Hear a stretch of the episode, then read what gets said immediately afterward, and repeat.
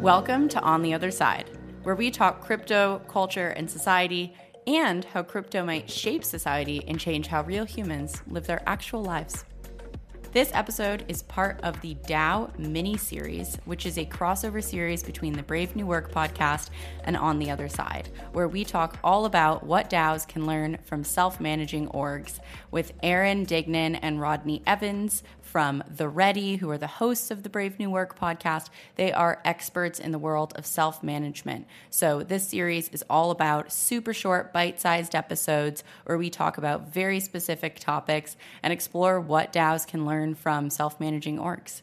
Before we get into that, I want to give a quick thank you to Rabbit Hole for sponsoring On the Other Side. Rabbit Hole allows users to earn crypto while they explore the weird world of Web3, guiding new users down the crypto rabbit hole in a curated way to make sure that people coming into the space are not only using positive sum protocols, but are also starting to build their on chain resume as they do it. The long term vision is building the open credentialing system for Web3. And to build that system, it's important that they're decentralized. The Pathfinder program is paving the way for decentralizing Rabbit Hole and creating an open system built by the community, not by a single team. If you're interested in checking out Rabbit Hole or joining the Pathfinder program, you can learn more at rabbithole.gg slash pathfinder or check them out on Twitter at rabbithole underscore gg. All right, let's hop into the show. On this episode, we are going to be talking about something that was mentioned in a previous episode that has been burning in my mind as a question for the past week that I've thought about at least three times every day. And I've been like itching to have this conversation. So the question is what is this notion of marketplaces and self managing orgs? For anyone who didn't listen to the last episode, we were talking about these foundations for the ready that exists throughout the org. And one of them was this idea of creating marketplaces. And I just need to know everything about that because I'm so curious in the context of DAOs what that actually looks like. So if you guys can give like a broad overview of what that even means and what it looks like, I would be thrilled. awesome. Yeah, this is a fun one. And I remember distinctly when we started scratching into this uh, area as well. It's an eye opener. But essentially, the idea is that if you're going to try to control what's happening inside a community, an organization, what have you, centrally, then you can have the traditional hierarchical power structures and, and ways of distributing work, for example, like who's going to work on what on Tuesday, or who's going to come in on Monday on the schedule, or what projects are we going to fund. All those things are controlled in a more central way with a handful of people. But if you start to move into decentralized organization, which could be self management or a cooperative or a DAO, um, you need a different way to allocate resources and make decisions about who's doing what.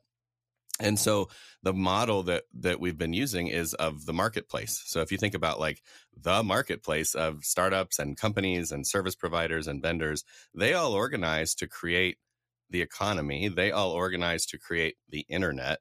They come together around very simple rules about basically anyone can engage with anyone and do business with them.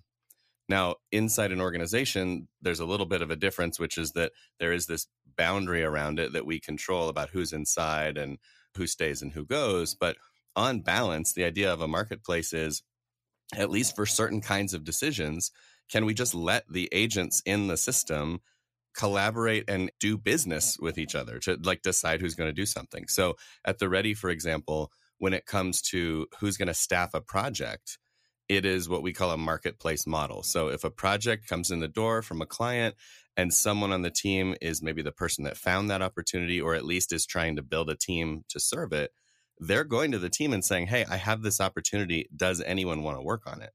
And then they may get 10 hand raises, but they only have two spots. And now it's a marketplace model of, all right, well, there's demand from the market to do this role. I get to have some say in who's going to fill it. And between those two things, we basically make a choice just for that project about who's going to work on it. Same thing would be true for the initiatives that we launch and how we fund those, um, how we staff those. A lot of it is about letting the system decide where the resources and the people are. And what's neat about that, and then I'll shut up for a second and see if if Rodney wants to add anything, is like the market does a lot of the hard work for you in terms of reputation and progress and and where people should be because if someone's a really tough collaborator and they're hand raising for projects, but they're not getting picked, over time you're going to see there's a pattern there. There's sort of a, a you know a pattern that's telling a story. Sometimes that story is a story of bias or exclusion or something that we need to change about the way the organization works. And often this, the story is a story of just like, this person's not a good fit for this work or for this organization and the way we do it. So the marketplace becomes kind of a, a self cleaning mechanism over time if it's working well. What would you add to that, Rodney? Yeah, I would build on your very last point, which is mm. I see a lot on Twitter about, you know, how to handle people who are not contributing or not, you know, carrying water or whatever. And to Aaron's point, the marketplace, the sort of two way nature of a marketplace, does take care of a lot of that. In our marketplace, and I think everywhere, this is not just this is not unique to the ready, but but there's often this like archetypal hand waving. Like there are people who want to signal contribution and interest, but they're not known to like carry a lot of water in the work. And what happens over time in our marketplace, and I've seen this in clients that have done this work, is that those people either then need to sell their own work or create their own line of business or spin up their own P&L or find their own customer because that's the only way they can sort of feed themselves. And I would say I think that's very healthy. Like I think that's a very healthy way to quote unquote I hate to even use this word but performance manage in a very decentralized way. So that's my only build on what you said. The the thing I would say is Aaron really described a lot of the internal nature of this. What's cool about the external facing or the edginess of this, whether you're talking about a community or customers or users or whatever, is that the marketplace becomes a filter that really informs the strategy.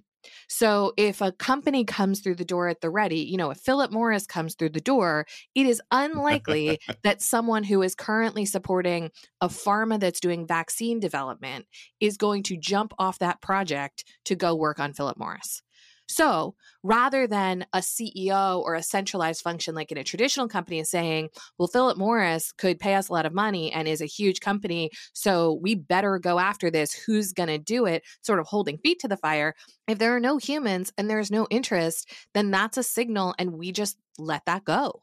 And that happens routinely at the ready, where it's like the, the trade offs happen not from a hierarchical stance, but in a very decentralized way. That's like there are many moments as a person who works in our growth circle where I say to the marketplace, I'm about to tell these people no because no one raised their hand.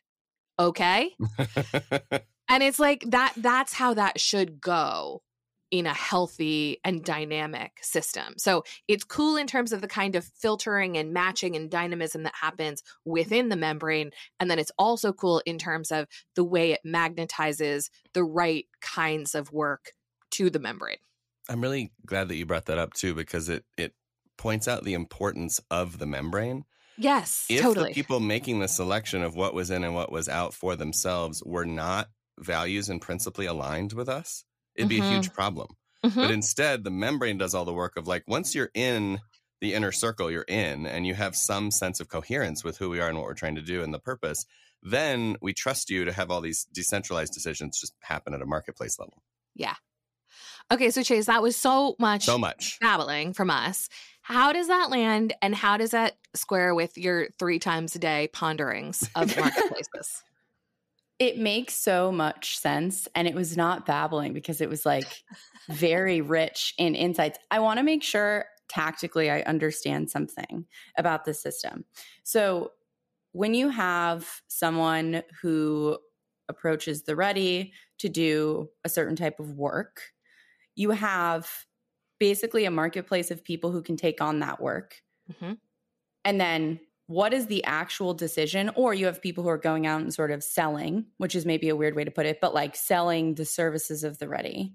Mm-hmm. what i'm trying to understand is at that moment of okay cool this is the type of work that needs to be done who is actually in charge of saying if 10 people raise their hand i'm picking two? Yeah. So right now as the growth steward of that circle I hold a decision right around choosing the project steward. So, what that looks like in practice is if a project comes in to the ready, as a growth steward, it, it is unlikely that I'm going to steward that project. I'm just going to shepherd it through the pipeline and contracting and things like that. And what I'm going to say in a Slack channel is okay, company X wants to work with us. This is roughly what the scope is going to look like. I need a project steward that I can hand the ball to to finish the contracting and scoping and see it over the line. Now, if five people raise their hand, which at the ready never happens because we are always oversubscribed. So that's one thing just to say is like in a really healthy marketplace, you're probably oversubscribed. So the 10 hand raisers for two slots thing is going to be less of a problem for you than it is in a traditional organization where you've got a bunch of bench resource that's looking for something to do.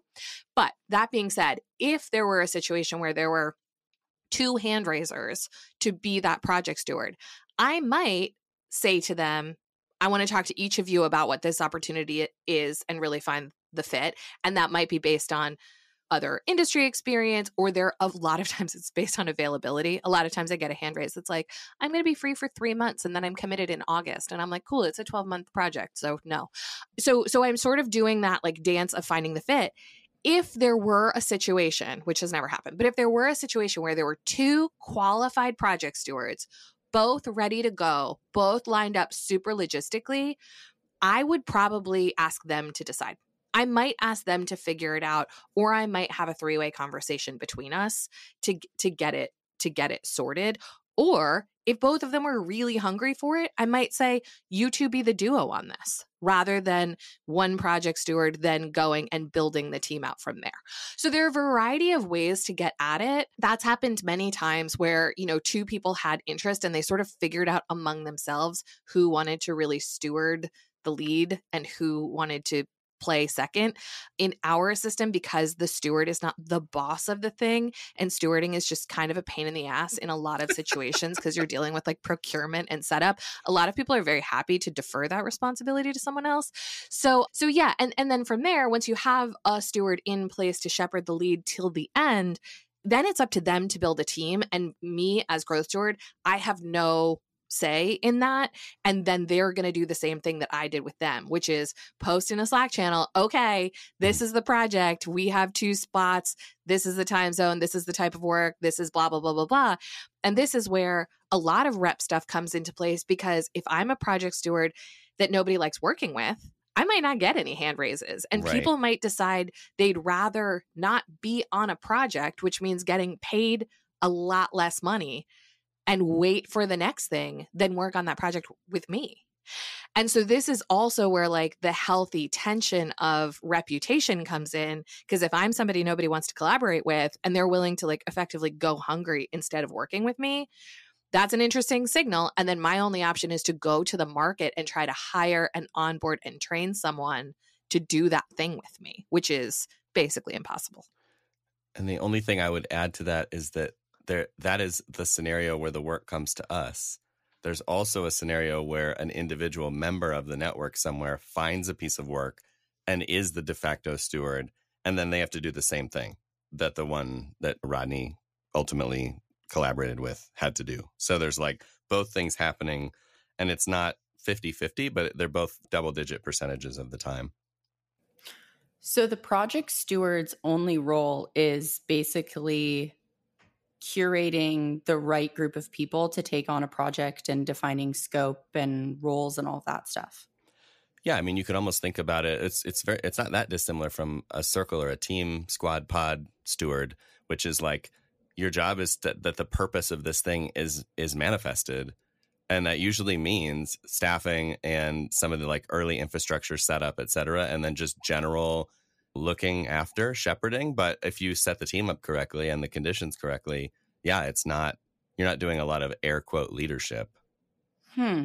That's really interesting because I feel like in DAOs right now, we tend to have this thing where, yes, the people who put up a proposal tend to be the ones who do the work on it, but they're also leading it usually in a way that feels like it's sometimes a little bit more hands on. Mm-hmm. And what it feels like you're talking about is actually a little bit less hands on in the sense of like management traditionally. Yes. And a lot more of like creating space and curating a container for that thing to thrive.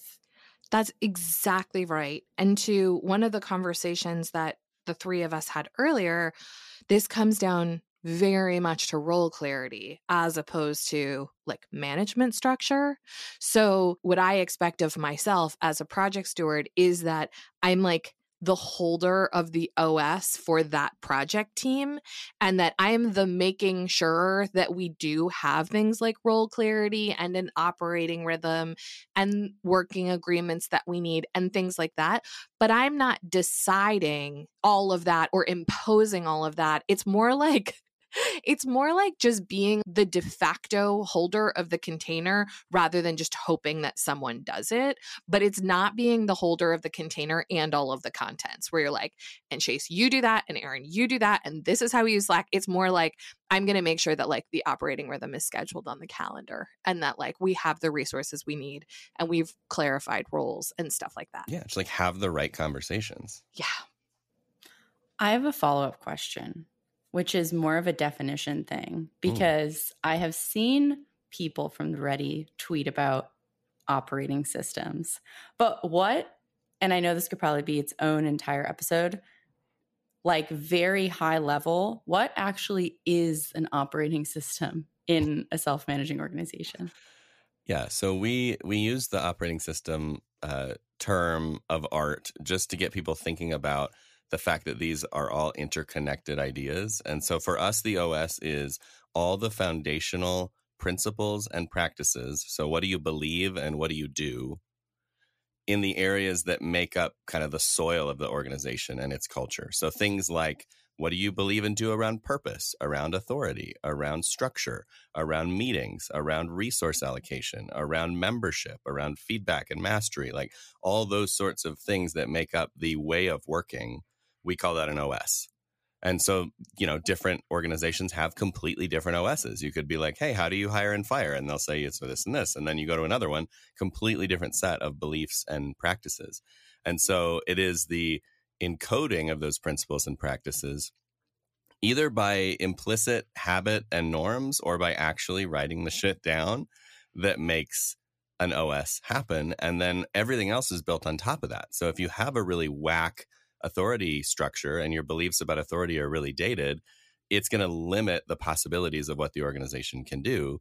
And by the same token, if you have, you know, very interesting, different progressive ideas, it'll have a different set of impacts. So OSs are all about trade-offs, but it's all about those fundamental principles and practices that shape the everyday life of people in New York.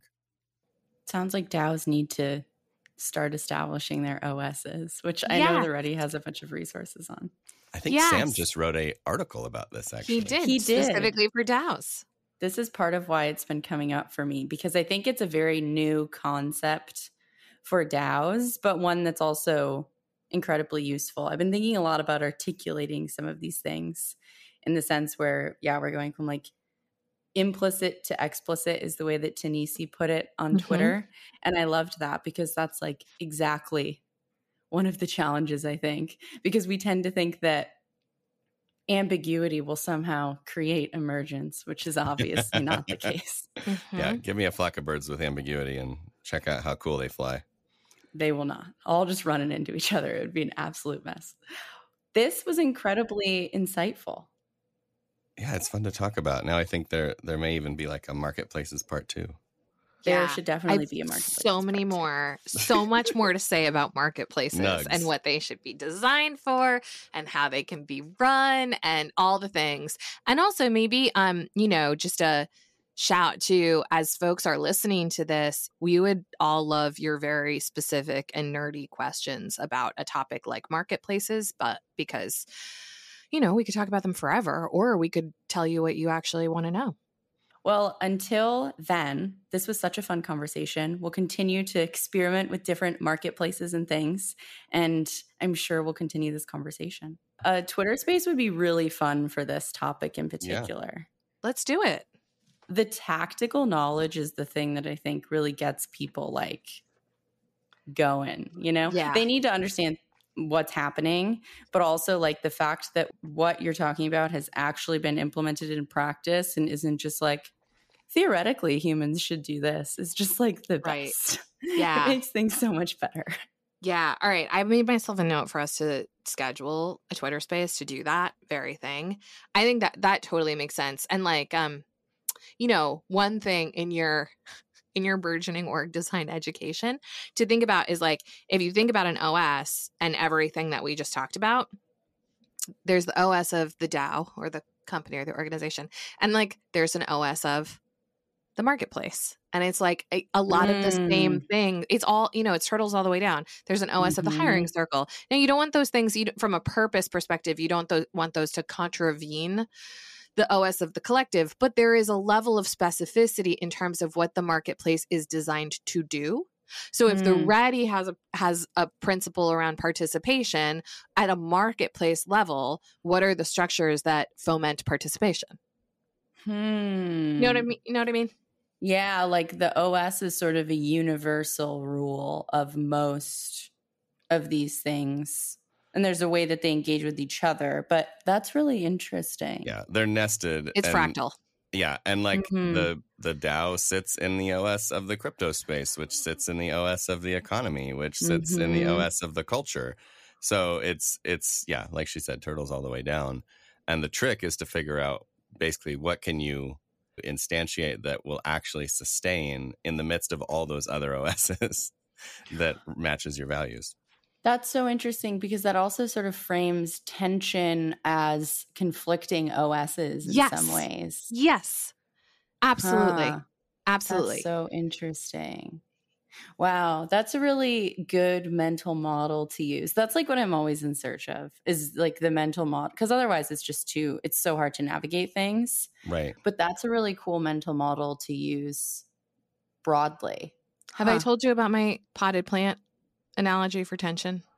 No. Okay. So, this might be useful to you in your OS tension mental mapping. I think of tension in the OS the way that you think of plants in a pot. So if the pot is too big for the plant, then there's too much water in there and the roots rot and die. And if the pot mm. is too small for the plant, then the plant is outgrowing it and the roots are too big and then it also dies. So, mm. in the example that you gave, if the OS of an adjacent body or the the super body is in conflict and like they are rubbing up against each other because our strategy and the strategy of the larger DAO are different and they cannot coexist. That's like the plant's too big. It's that kind of tension. If there is not enough constraint or enough structure, that is the other kind of tension where like the absence of clarity or constraint or whatever also lets the thing die. And so mm. this is just like a way to think about tension because people often think about it as friction and think it necessarily being things rubbing up against each other, but can it can also be too much space, which is a mm. lack of something mm. that's explicit or clarified or constrained enough to let good stuff emerge. Which is how DAOs are going to get messed up. Yeah. The pot's too yeah. big in DAOs for the most part.